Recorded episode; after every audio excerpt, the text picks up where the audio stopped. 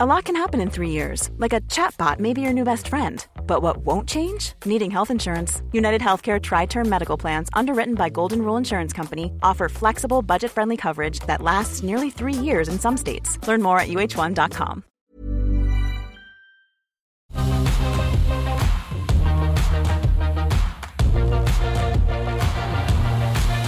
Hello, welcome back to Ausbiz, Australia's only live streaming business and markets channel. Great to have your company as we kick off the PM today on a Tuesday, the 1st of December. It's starting to feel a lot like Christmas now, isn't it? I think everyone is wanting to get into that Christmas spirit. Great news today with WA opening its borders to Victoria and New South Wales from December 8th. So looks as though the entire country may get back to some sort of COVID Christmas normal in the next couple of weeks, which is just fabulous news for everyone waiting for a well-earned break and catch up with family over the festive season. But we've got a festival of stocks today, as usual on the call. We look at 10 stocks that you've suggested that we put towards our expert panel today. I choose a stock of the day that's in the news. Panel today, one of my favourites, Howard Coleman from Team Invest joins us. Howard, good afternoon to you. How's your week been so far? Absolutely terrific, and as you can see, I'm starting to wind down at this time of the year to casual clothes in the hot weather, going to the cricket. Cricket's my sport, and This is just a great time of the year. It is a great time of the year. How the Aussies travelling in the ODI, two convincing wins at the moment, but Warner's groin will cause a few problems. Yeah, it doesn't look like he'll be ready for the first or maybe even the second test. That's a great pity because he's been batting really beautifully. Yeah, good opportunity for the young kid to come in though, so wait to see on that. Gary Glover from Novus Capital joins us. Gary, afternoon to you. Are you a cricket fan as well? Are you into the cricket? Yeah, I think I'm a bit of a sports buff, so I love all the sports. So yeah, I think half the male population in Australia. So yeah. And we love a tussle with India because they're as narky as we are, and sledge, and it's fabulous. Yeah. It's really competitive. Yeah. Which is two great teams going head-to-head. All right, you two are going to go head-to-head today with the stocks that they're going to put up for adjudication. First stock of the day is one that I choose, and I thought we'd take a look at Santos, lifting its full-year production guidance, a strong operating performance expected to deliver between 87 and 89 million barrels of oil at an average cost of $8 a barrel. Santos has kept its expenditure guidance unchanged at $900 million, but expects to make annual savings of up to $105 million thanks to its acquisition of Conoco Phillips assets. And of course, we talked a bit about Santos yesterday when our panel then, Nathan and Scott Phillips, we were discussing Beach, and both of them didn't like Beach and preferred Santos as an alternative. So let's put it to Howard Coleman. First of all, Howard, what did you think of the report, and what do you think of Santos's at these current levels? Yeah, look, a very good report, and not an easy business to run because you're selling something which is a wasting asset, and at the same time you have no control over the selling price. The selling price is set internationally. So not the kind of company that we would naturally look at as a potential wealth winner. Too many things that can easily go wrong. And Santos over the years, if I look back at 10 years worth of history, its average return on equity has been no more than about 5% per annum over that 10-year period. So on that basis alone, our members would look at that and say, not the kind of company that Team Invest members think is going to be a wealth winner. It seems to be being better and better run over the last little while, so maybe that will change, but hard for me to get enthusiastic about a company that's had virtually no growth in EPS and it's got a low return on equity. Okay. Gary? What do you think? It has improved over time, so the balance sheet's got more and more, obviously it got into trouble there, obviously, going back 3 or 4 years, and since then, its management have sort of improved the balance sheet, sold a few lower tier assets, and yeah, so it has improved heaps. It is a pure play in the sector, so if you wanted to be, be long oil, if you thought that was a strategic sort of place to be, yep, Santos is kind of the obvious pick there. Does its share price mirror the oil price? Is this sort of like a... it's probably closer to than most of the other stocks. Oh, does it? Okay. Yeah, all right. So, you're really betting, as Howard was saying, the risk is the oil price is controlled by OPEC basically, and whether it wants to put the shale oil producers in America out of business or put pressure on the Russians, they'll move the oil. Yes, I mean the good news for Santos is that their production is getting wound up and the costs are getting wound down. So that's a plus for their company. Obviously, management doing the right things.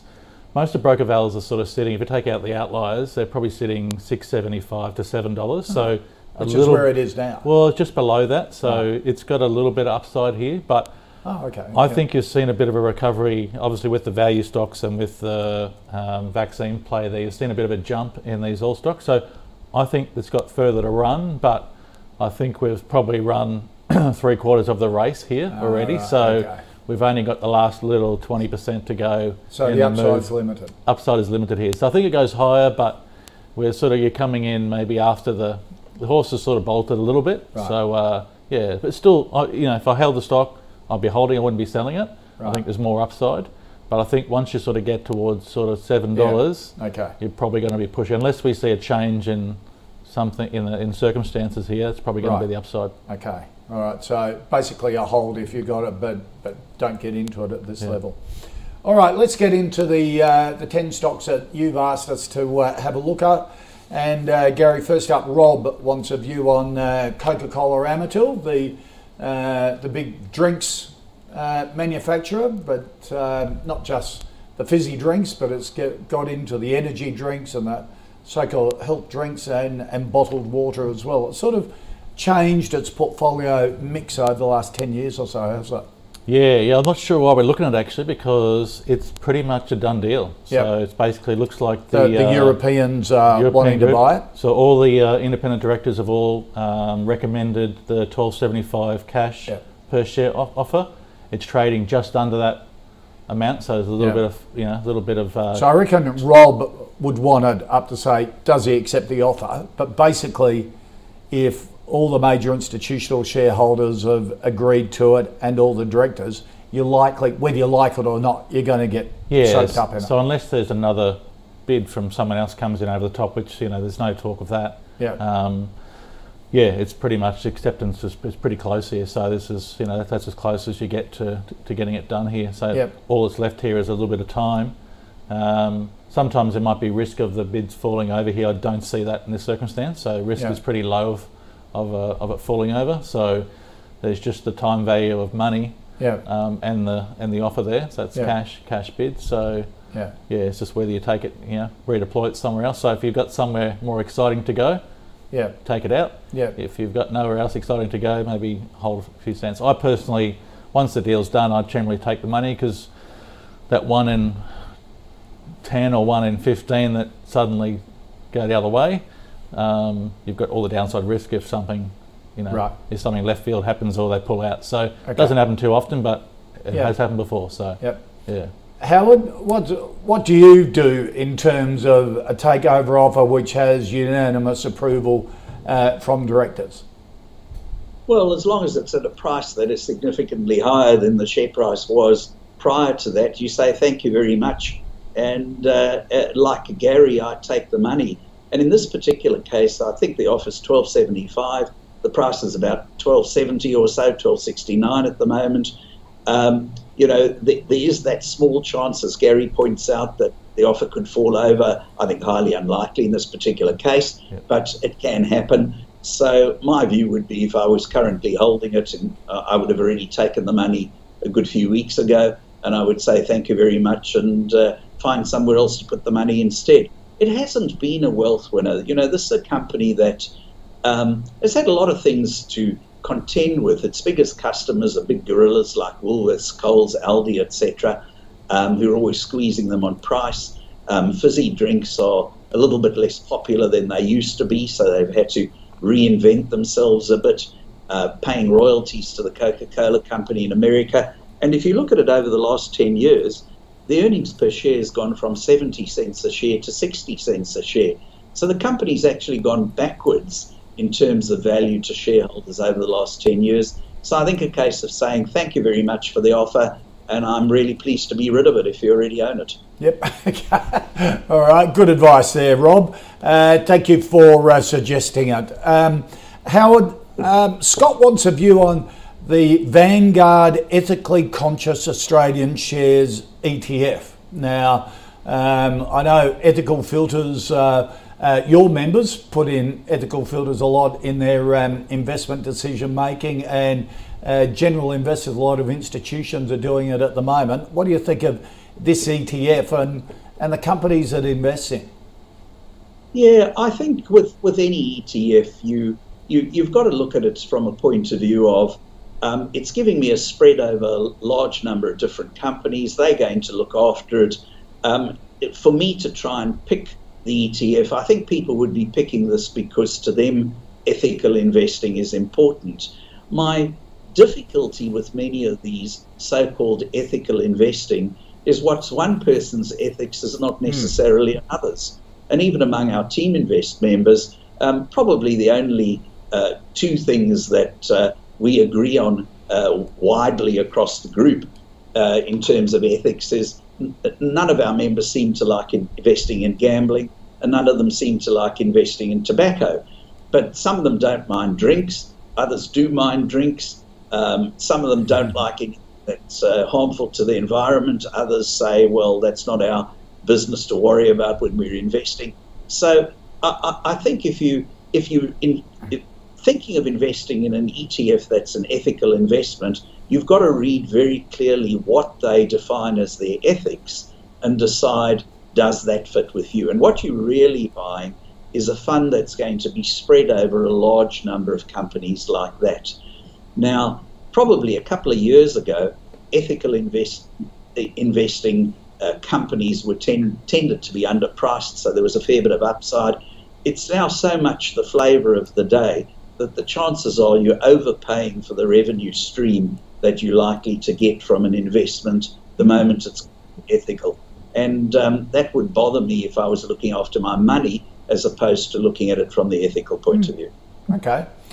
Gary?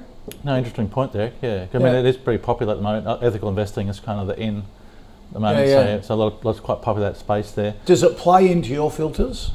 No. No, right. No.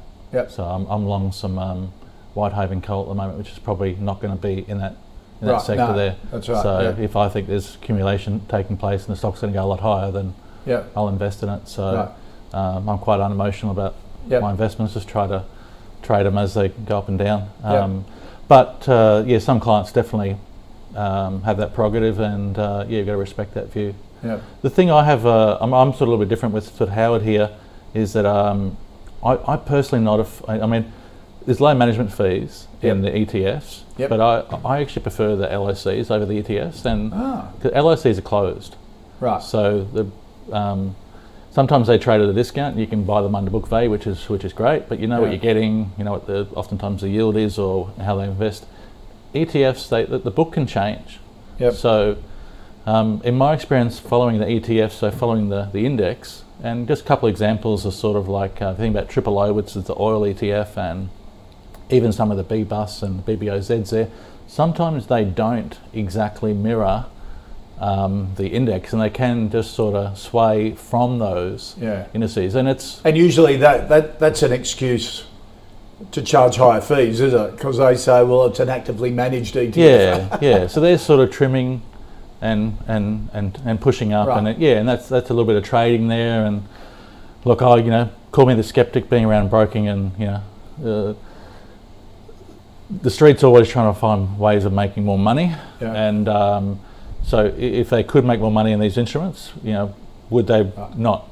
And I'm not sure most. I mean, I think Vanguard's probably the one that. Probably the most ethical, probably in that space there. So probably they're probably the one they probably would respect the most. But from my experience, I'm just not sure the ETFs always seem to lag them slightly. Right. And if you overlaid a bullish and a bearish ETF with the same risk profile, take the fees out, I don't think they meet in the middle. Ah, okay. There's always a little, because they get traded in and out, and yep. You know, the providers might say, oh, well, that's, you know, there's execution, little risk there of coming in and out. So just, yeah, I just don't know if you get exactly what, you know, you might only get 95% of what you really want. So there's a little bit of slippage in there sometimes, I believe. So, yeah. So it'd be a no for you, but if you wanted, you'd rather go the LICs. Yeah, this is sort of something that I would actually look for, you know, investing, you know, if I was putting some money in for my kids, for the next 5 years, this is the type of thing I would look at. I'd much prefer a closed fund, that's all. Right, okay, that's interesting. But of the ethical ETFs, this is one of the better ones. I think so, yes. Okay, all right. Brian, thank you for that suggestion. Scott, now Gary, Brian wants a view on Money3 Corporation. This is basically a finance company, isn't it? Providing unsecured personal loans, car loans basically, and personal loans. Yeah, so cars, basically all basic motor vehicles, so from, you know, vans, minibuses, trailers, you name it, in that vehicle space they lend there. Look, the company's had a great track record here. The last year, I think revenue was up 35%. So earnings per share was sort of, you know, was probably slightly impacted just because they made provisions like everyone's done in COVID. But there has been pretty strong growth in the book. I think it's up 16%, the loan book, for the last 12 months. So it's pretty impressive there. The problem I have is that the PE is 22.5 almost. The yield's, what, 2.7%. So, look, it is a growth space there. The valuation is good business, David, but the valuation's pretty high. Right. And I do believe this sector, there's just so many new players. Look at that, it's basically a 5-year high, isn't it? And, so, and this would be very exposed to fintechs and disruption and things like that. Yeah, exactly. So, I mean, how many, you know, neobanks, fintechs, payment systems, that space is getting so crowded here right now. There's some risks, you know, obviously these guys have performed pretty well. The management team's done very well, but there's some risks here. The valuation's a bit high, so there's no room to get things wrong here or to lose market share at the moment. Right, okay. Yeah. Howard, Money3? Yeah, earnings per share has been on a slight downtrend since 2017, so not only because of COVID, but the earnings per share in 2017 was 18.5 cents. It's now just under 13 cents. So the last few years hasn't looked all that good. Now, despite that, the share price has been going up, which is making its PE ratio higher and higher. And I think that's the excitement at the moment that there is in this marketplace about anything that calls itself a financial services business in some form or fashion and claims to be different from the big four banks. Whether it makes a profit or not, people pile their money into it. Now, at least this one does make a profit. So, unlike many of the others that are around at the moment. So it has been profitable, but its earnings per share aren't growing. It's moving more into car finance than into personal loans, which is probably going to make its life easier because since Hayne Royal Commission, personal loans have become really, really difficult for companies to do in any way in which it's practical for the borrower and for the business. So on a PE of 23, as Gary says, it's a pretty high PE. This company is generally sold on a PE of around about 10, 12, sometimes as low as 5 and 6 over the last 10 years. So when you see a PE of 23, which is almost exactly the highest that it's ever been over 10 years, even if the company is great, it's probably not a good time now to buy it. You want the share price to come down a fair bit to bring that PE ratio back into more reasonable range. Yeah, okay, all right. Good company, great run, and if you've been in it, you've had a fantastic run up. Start trimming some maybe, starting to bank some profits. Howard, Ali wants a view on Insurance Australia Group, the massive general insurance company which sort of operates an enormous number of great general insurance brands. Yes, and in fact, you know, one of the very large companies on the ASX. But it's really never performed terribly well. Insurance is a business that you can make money out of, or in fact, you effectively make money in two ways. Number one, by charging more in premiums than you pay out in claims, what's called the insurance profit. And then secondly, by the investment profit, where you get a float. People pay you a premium now, and you have to pay out the money sometime later if they have a claim. And in the interim, you can earn money on that money. Now, with interest rates and bond rates being very low, next to zero, the second half of the way you can make money has largely gone away at the moment. So the investment float is earning virtually nothing for them. At the same time, IAG haven't been the most expert over the years at making a profit out of their insurance premiums. So not surprisingly, the share price hasn't done terribly well, because the earnings per share today are the same as they were 10 years ago. And in fact, they got up to 50 cents and 55 cents in 2013 and 2014, and all the way down to 26 cents in 2019 and 15 cents in 2020. So that's not the kind of business that's going to be a capital killer. I mean, a wealth winner. It may not be a capital killer, but at the best, it's going to be mediocre. So not a company that we in Team Invest would be at all enthusiastic about. If interest rates went up dramatically, at least they could make money out of their float. At the moment, with low interest rates, they're neither making good money out of their float, nor they're making good money out of the insurance premiums. So definitely a no from us. Yeah. And Gary, Howard makes a really good point, doesn't he? Because that investment float is where they used to make a lot of their money, and a lot of investors will be thinking, well, geez, the share market's gone through the roof, so that investment float must be really performing well. But it's legislated that they've got to go into very conservative investments, don't they? And it's all fixed interest where you're getting nothing on it, or government bonds. Yeah, that's right. Same with QBE as well. So they've, I mean, they go back 5 or 6 years ago, used to make a little bit of, cream on the top there, but yeah, for the last 4 or 5 years, there's been no cream at all. Too hard, yeah. But it just means that these are, look, it's interesting there, because obviously the claims are up, but also premiums are up.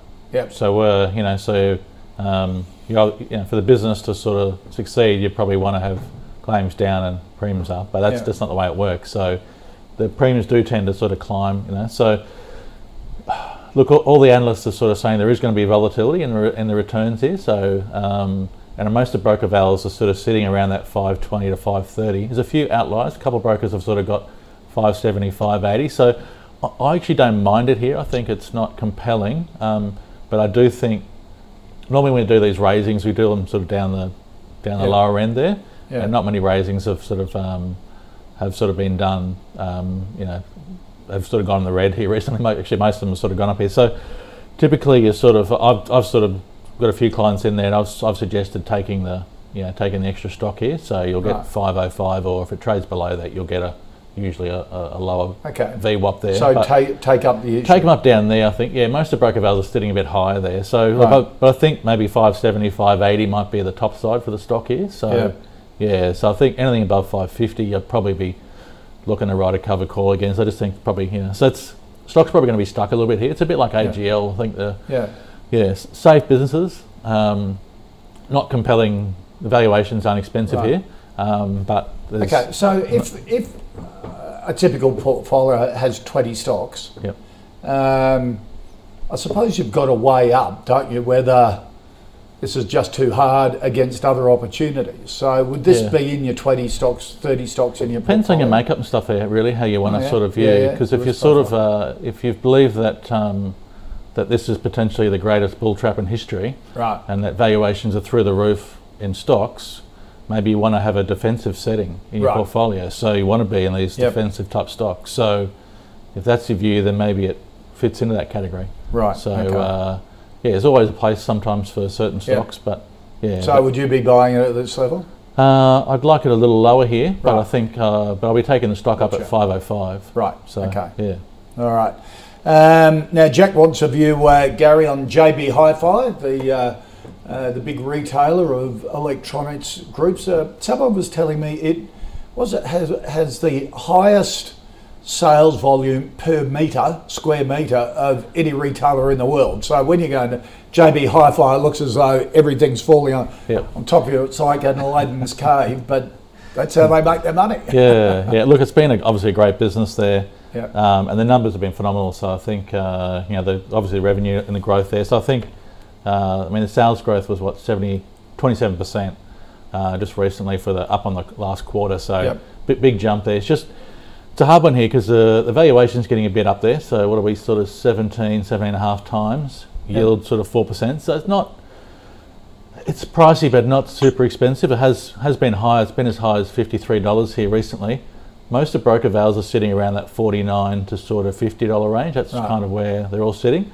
I have found it curious that two brokers recently, sort of Morgans and Macquarie, have downgraded about 15% and 10% off the valuations just because of the COVID vaccine change. It's just because if you think about it at the moment, these big retailers have been a sweet spot because everyone else is closed. If everyone else starts to open up, then we're going to start shopping with some of the small ones who haven't had the access there. So there's a bit of a view around that. So, but I think if I saw the price soften a bit further, down to a lower multiple, then yes, I'd be a buy here. I'm not so sure that some of these small enterprises are going to make it back. Right. So I think the big players are going to probably dominate for a bit longer as well. So and the way that chart is at the moment, so if it pulled back to what, the low 40s or $40? Yeah, I think anything near $40 is going to be a buy for sure. Right, okay. Yeah. Howard, what do you think of JB Hi-Fi? Yeah, no, this is a company that's really done extraordinarily well for shareholders because it's been an extraordinarily well-run business. Their return on equity has been in the 20s or 30s% for an entire decade now, so that's really high return on equity, and partly because, as Gary says, they move the stock through the stores really quickly. I think you mentioned that too, David, and earnings per share has been growing an average of about 14% per year for a decade now, with a 96% stability. In other words, the earnings per share is very stably growing. Now, stable growth in earnings per share is one of our filters that we use because companies that are showing stability over the last 5 years of their earnings growth, so that doesn't mean earnings are stable, but they're growing at a stable rate, are 5.5 times more likely to continue growing than companies that are up and down. So that's on a fairly large studies that have been done around the world. So all the metrics look good. Debt's a little higher than we'd like to see, but it's within our filter range. It's about 67% debt to equity. Some of that is premises leases, so it's not the worst kind of debt. But it's on a PE ratio of 16.8, which is pretty low.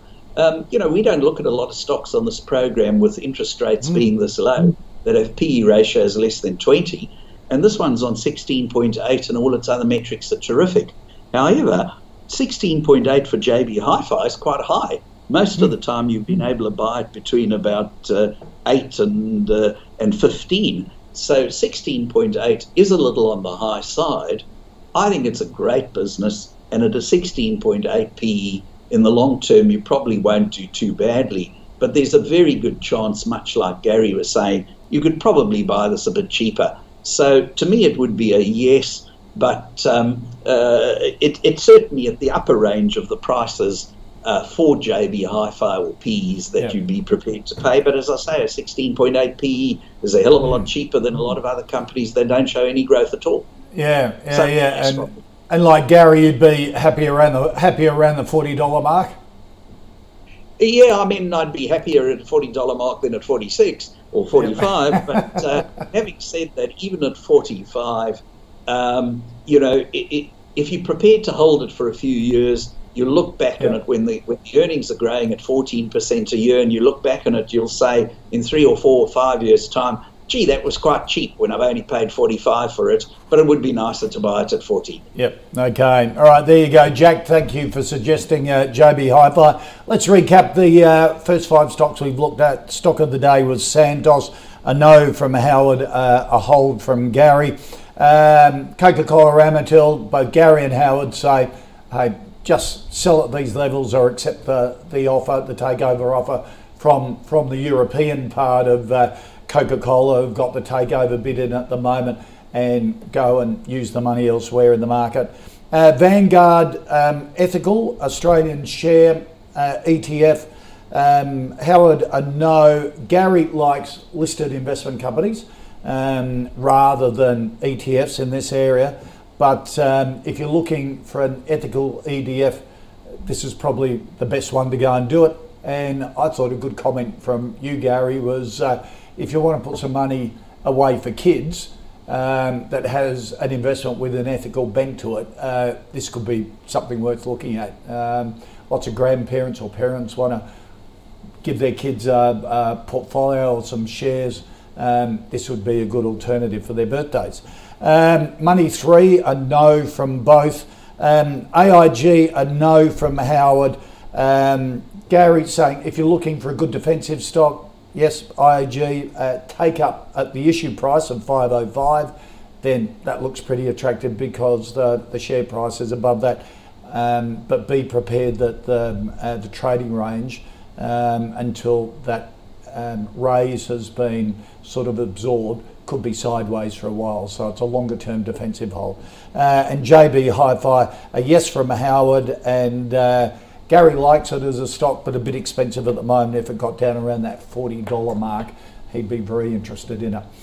Here at the call, we're tracking our own portfolio since the 1st of July. Any stock that comes up before I panel and gets two thumbs up, two ticks from both of them, goes into the portfolio. If it then comes back to the panel in subsequent weeks or months and still gets the double tick, stays in the portfolio. If it doesn't get the double tick, it then goes out of it. So let's see how we're tracking at the moment. The last week we're up 1%, for the month 11%, and since the 1st of July close to 24%. Take a look at some of the stocks that have been added recently by expert panels. Treasury Wine Estate, even though it's been hammered, they reckon it's at its lows.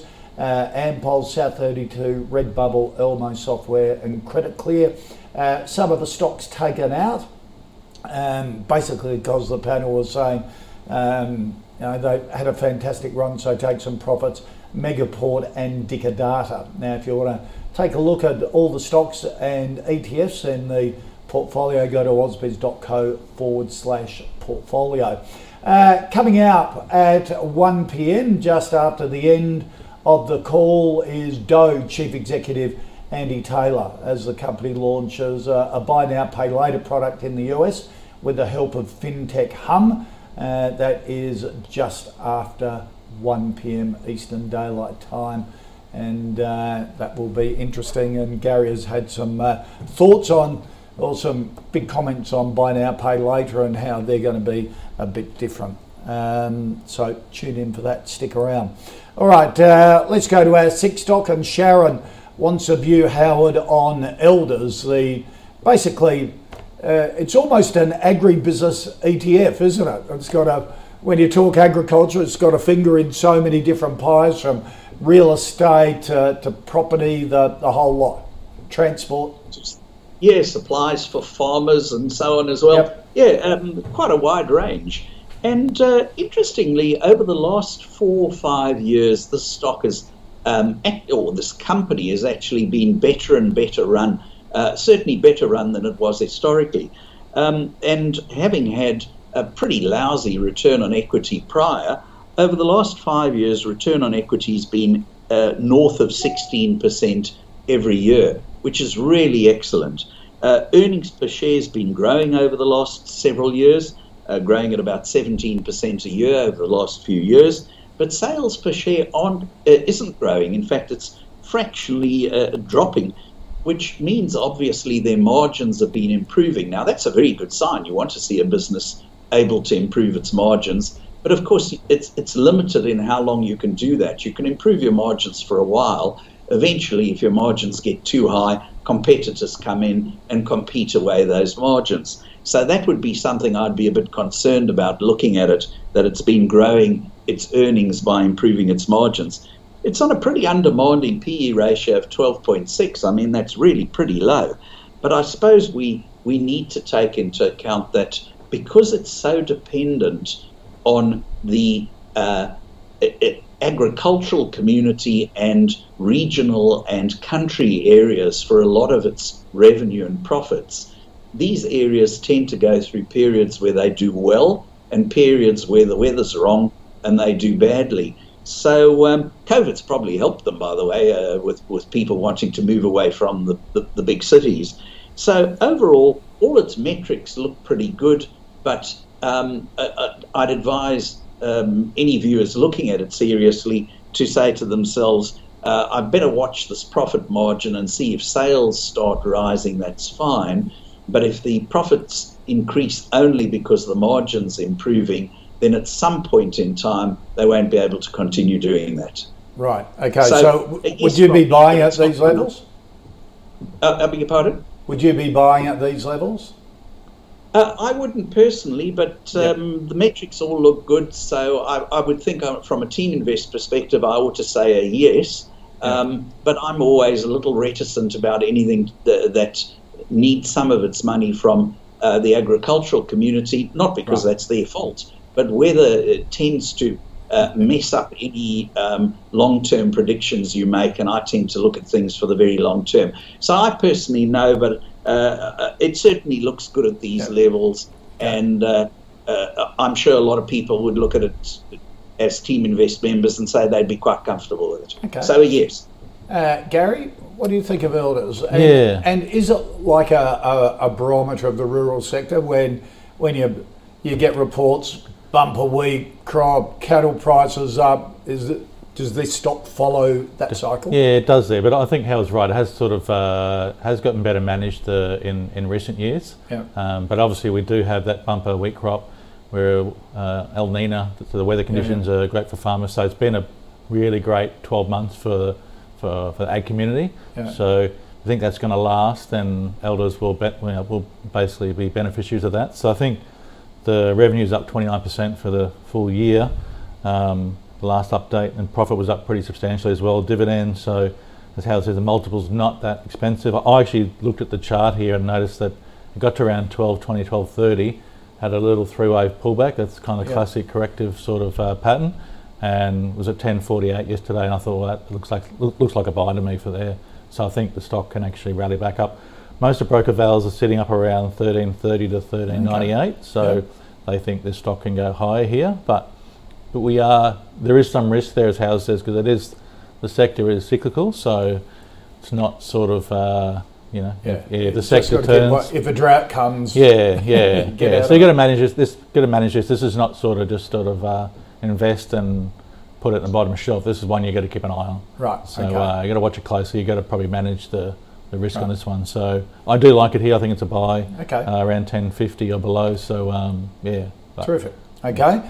And now David wants a view, Gary, on Acro Formwork and Construction Services. Basically, this is a massive scaffolding business, isn't it, for the construction industry? Yeah, actually, I didn't actually, never really looked at this before, actually. So I thought, it's sort of, it's quite a long name too. It's not, not many have these long names. Acro Formwork and Construction Services. So pretty much does what it says. Obviously, add a bit of scaffolding in there as well. So. Yep. Look, the revenue growth's been pretty interesting, up 22%. I think that EBITDA was down, but that's obviously like a lot of businesses there, made some provisions there. So look, I saw one broker val, 40 cents from Bell Potter, that was it. Right. Look, they talked about the Sydney and Melbourne sort of scaffolding market being a little soft, and the business is probably tailored towards sort of the more bigger sort of building end as well, so that's probably, I think the retail end's really going. I think every builder in Australia is currently working 7 days a week because it's hot. Yep. Bigger builders might be under a little bit more, and that space is going to be pretty. There's a lot of money going into the infrastructure space, build sector, so it is going to be a good place to be for the next sort of 12 months. Just sort of pretty illiquid though. Isn't it, just the riskier sort of stocks. So look, looks okay. PE is pretty high, but that's the case for a lot of smaller stocks. I mean, the market cap's only 86 mil, so. Yeah, so look, it looks okay, but it's probably too risky for me. Right. Yeah. Okay. Howard, on Acro? Yeah, like Gary, I've never looked at it before, but having a look at it now, its metrics over the last few years look pretty good, but when a company is in something like construction, which tends to have booms and busts, and it's a very illiquid stock, you need to be very, very confident about the long-term future of the company.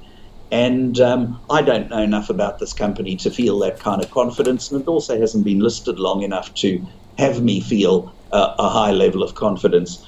So my concern would be, you know, I mean, the share price looks quite cheap based on the PE that it's on, but being thinly traded and in a boom-bust industry, I'd steer clear of it, even though its metrics over the last few years look okay. So a no from me. Okay. Thank you for that suggestion, David. Now, Quam wants a view, Howard, on the Charter Hall Long Whale REIT. Now, correct me, it's weighted average lease. I've forgotten what the E stands for on Whale, but it's basically a real estate investment trust that invests in almost government institutional buildings with a long lease term, is it?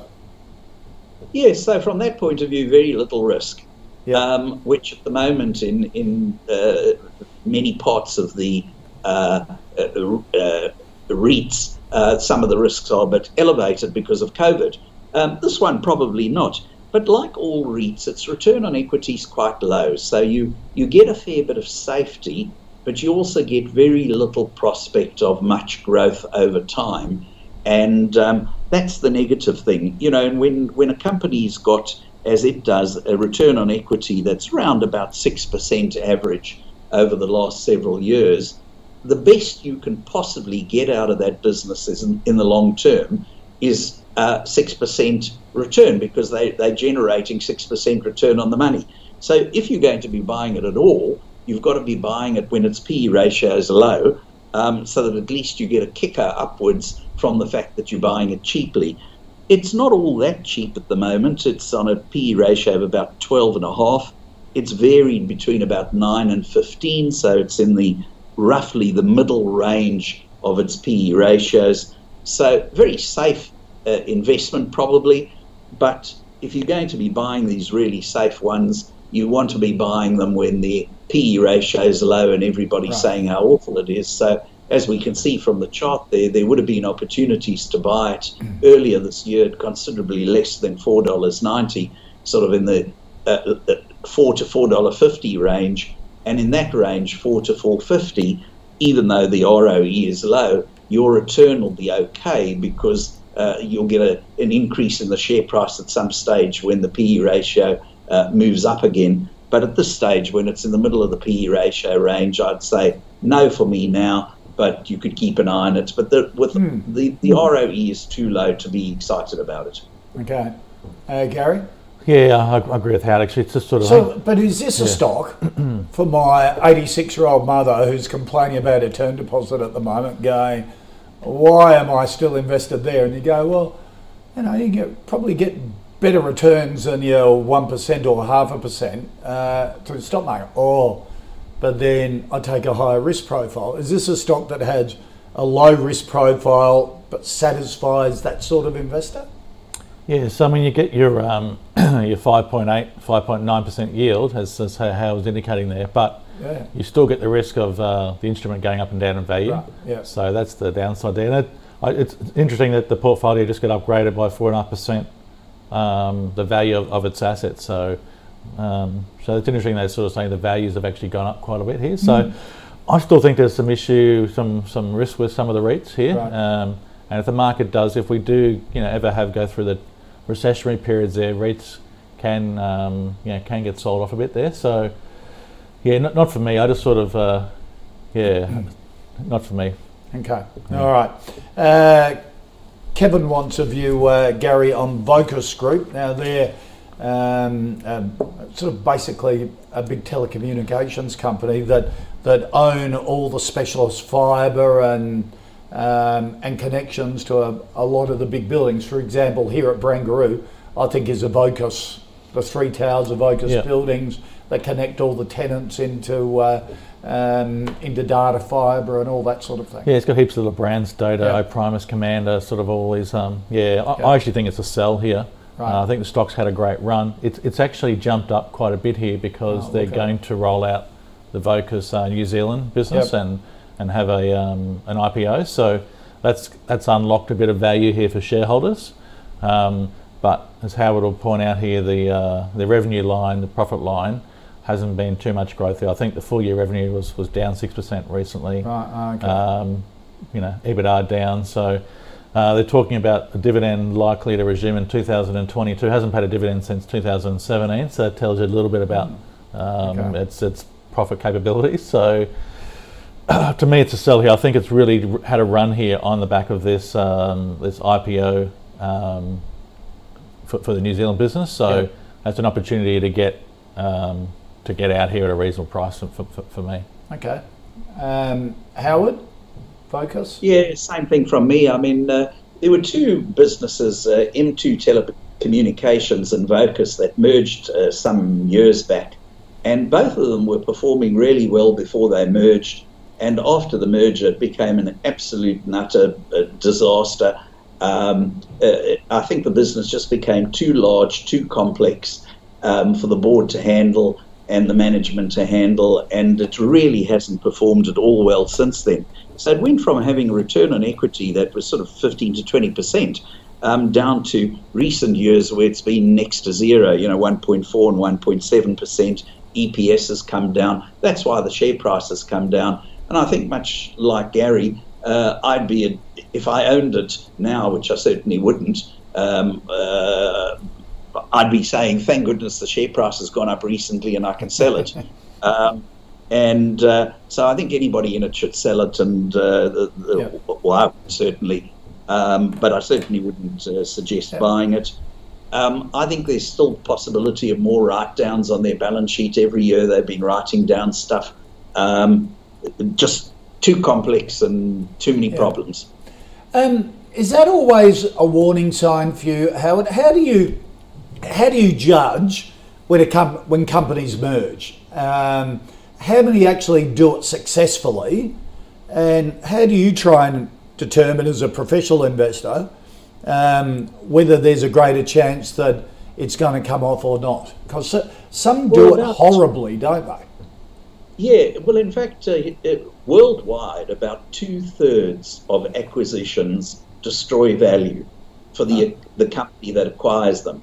So usually because they overpay. So if you are being acquired, the company that you own shares in is being acquired, you're usually best off taking the money and saying thank you and going away, because about 2/3 of them fail. I don't mean fail, they go bankrupt. I mean fail in that they destroy wealth. And 1/3 create wealth. So it's about 2 to 1 odds against you. So that's not a good sign. And the ones that tend to be successful, in other words, the bulk of those 1/3, are small acquisitions where a company adds on little bolt-on acquisitions, and occasionally where there are really incredibly obvious synergies, which is extremely rare. Possibly one on the market at the moment is Northern Star and Saracen, where they each own shares in the same mining pit. So it obviously makes sense to combine the operations, have one set of management running the mining pit instead of two sets of management running the same mining pit. So there it makes good sense, but usually it doesn't. So as a general rule, when a company makes a very large acquisition, which they usually call a merger, when they have a very large acquisition, the best advice is usually thank them for the money and go away. Oh. Yeah, Gary, I would have said exactly the same as Howard said. So the only sort of difference was there that so the big ones are the riskiest ones. So the ones that are more successful are just the small bolt-on ones there. But Howard's sort of the stats there might be a little skewed there in the fact that a lot of the times there when they do these acquisitions, because they've had a great run, so that all of a sudden the shares are hot. They know the equity's hot, so they make the bid, usually an equity bid. So if they use equity rather than cash, then that's okay because they've used the high valuation to buy the asset. And they might not perform from there, but they've got their business using cheap equity. Relatively. Yes, so that might be a win for management, even though it might be a loss for shareholders. Yeah, yeah. Well, stuff management. We want wins for us, don't we? Yeah, but in the short term, maybe you get the run later on, but it does, but I agree with Howard 100%. The big acquisitions are the ones that always are the riskiest, and the small bolt-on ones are traditionally the ones that are less riskiest. That's interesting. Yeah. Sorry, Howard. Yeah. No, I was just agreeing with Gary and agreeing with you and the staff management. You know, management is there to look after us. They're our employees. Yeah, we employ the directors who employ the management. So we're the bosses of the directors who are the bosses of the management. Yeah. We want the management running the business in our interests as shareholders, not in their interests as management. Yeah. Now, ideally, we want their interests and our interests to coincide. And the best way that you tell that's happening is read the remuneration report and see if they are being rewarded with incentives that would suit us as shareholders rather than just ones that would suit them. Yep, absolutely, a really good point. Thank you for that suggestion, Kevin. Our final stock, Howard, Tim wants a view on AUB Group. This is, would you call it a roll-up model of insurance brokers? Yes. They have 550,000 clients, 93 businesses in their network. Yes, and they've actually been a particularly successful roll-up. Roll-ups aren't always that successful, but they have been a particularly successful roll-up of these brokerages. But I think part of the reason goes back to what we were saying earlier with Vocus, and that is that each of these new ones that they acquire tends to be pretty small compared to the size of the business they already are. So even if they get one wrong, the worst that happens is they get some minor indigestion, you know, take a rennie and they're fine. Whereas if they were making massive acquisitions, it may not be like that. So their return on equity for over 10 years now, for a long time, has been more than 10%. It's passed our filters on return on equity for many years. So I've got 10 years at showing here, but probably at least another 5 years before then. Earnings per share has grown, never all that fast, around about 7, 8, 9% a year, but considering inflation's only perhaps 2, that's still a lot better than inflation. And they've generally kept their debt levels low despite making the acquisitions. Now, recently, their debt level's gone up a little bit. It's higher than it's averaged. It's generally been in the 20-30% debt to equity level. It's now 60. That's possibly the inclusion of leases under the new AASB 16 regulations. So probably not anything to worry about. And it's on a PE of about 20, which for a company that's growing at 8% a year with a 12, 13, 14% return on equity, that's not bad. So, you know, looks quite reasonable. All right, Gary? Actually, one of the few companies that actually is given forward guidance here at the moment as well. Oh. So given the sort of full year 21 guidance, sort of between 58.5 and 61 million net profit, which is about increase of between 9 and 14% growth for the year. So that's a little higher than they have been tracking. So it's just showing the business is going pretty well. Just the PE is a little high, but yeah, it looks like a pretty good business. It's funny, actually, I was just talking to a family member in the same space, and he was telling me how that sector is actually pretty robust. It's actually been a pretty good year, and he's been surprised how you know, businesses are moving, getting progressing, and sort of rebuilding, innovating, and sort of so the segment seems pretty robust actually at the moment, so which is a good sign for the overall economy, also for that business. But to me, it's probably just a valuation here. It's just a little expensive here, but good business. Maybe if it came back maybe to $15, there probably be could be interested there. But good solid business. Howard, are you in is it attractive for you at these levels?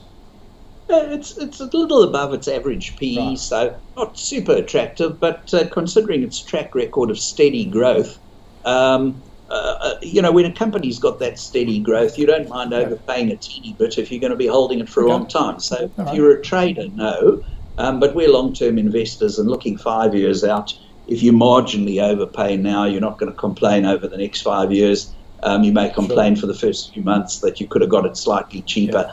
But, you know, once the earnings have grown another 8, 9, 10% a year for several years, you look back and you can say it was cheap. So I'm a yes, but obviously a little bit cheaper would be nicer. Yep. All right, let's recap the final five stocks. Elders, a yes from Gary. A yes from Team Invest, although Howard wouldn't be in it but can see his Team Invest members would like Elders at these levels. A no for Acro, the Charter Hall Whale, a no from Gary, Howard saying if it drops that $4, $4.50 mark, then it's on a better PE. Vocus, both the guys say sell Vocus, you've had a great run. AUB, a yes from Howard and a no from Gary. Howard Coleman from Team Invest, great to see you. Thanks for joining us on the call today as usual. Appreciate it. Pleasure. And Gary Glover from Novus Capital, mate, good to have you here in the Brangaroo studios. That's it for our show for today. If you've got any stocks you'd like us to take a look at, email the call at ausbiz.com.au or tweet us at ausbiztv. If you want to see all the stocks in the calls portfolio, ausbiz.co/portfolio. And if you want a full wrap up of the day in business, finance and markets in your inbox at 5:30, you've got to subscribe to Nadine and Scuddy's COB, and to subscribe to that is ausbiz.co/join, and keeps you up to date every day. Startup Daily Show between 2 and 3. Look at companies seeking capital and the latest in the startup sector, full of really great founders. Dura Verma, who says LinkedIn is boring and exclusionary, so he's created his own networking platform called Group Tag. He's going to tell you all about it on the Startup Daily Show with a whole bunch of other founders as well. That's between 2 and 3. Stick around. You're watching Ausbiz.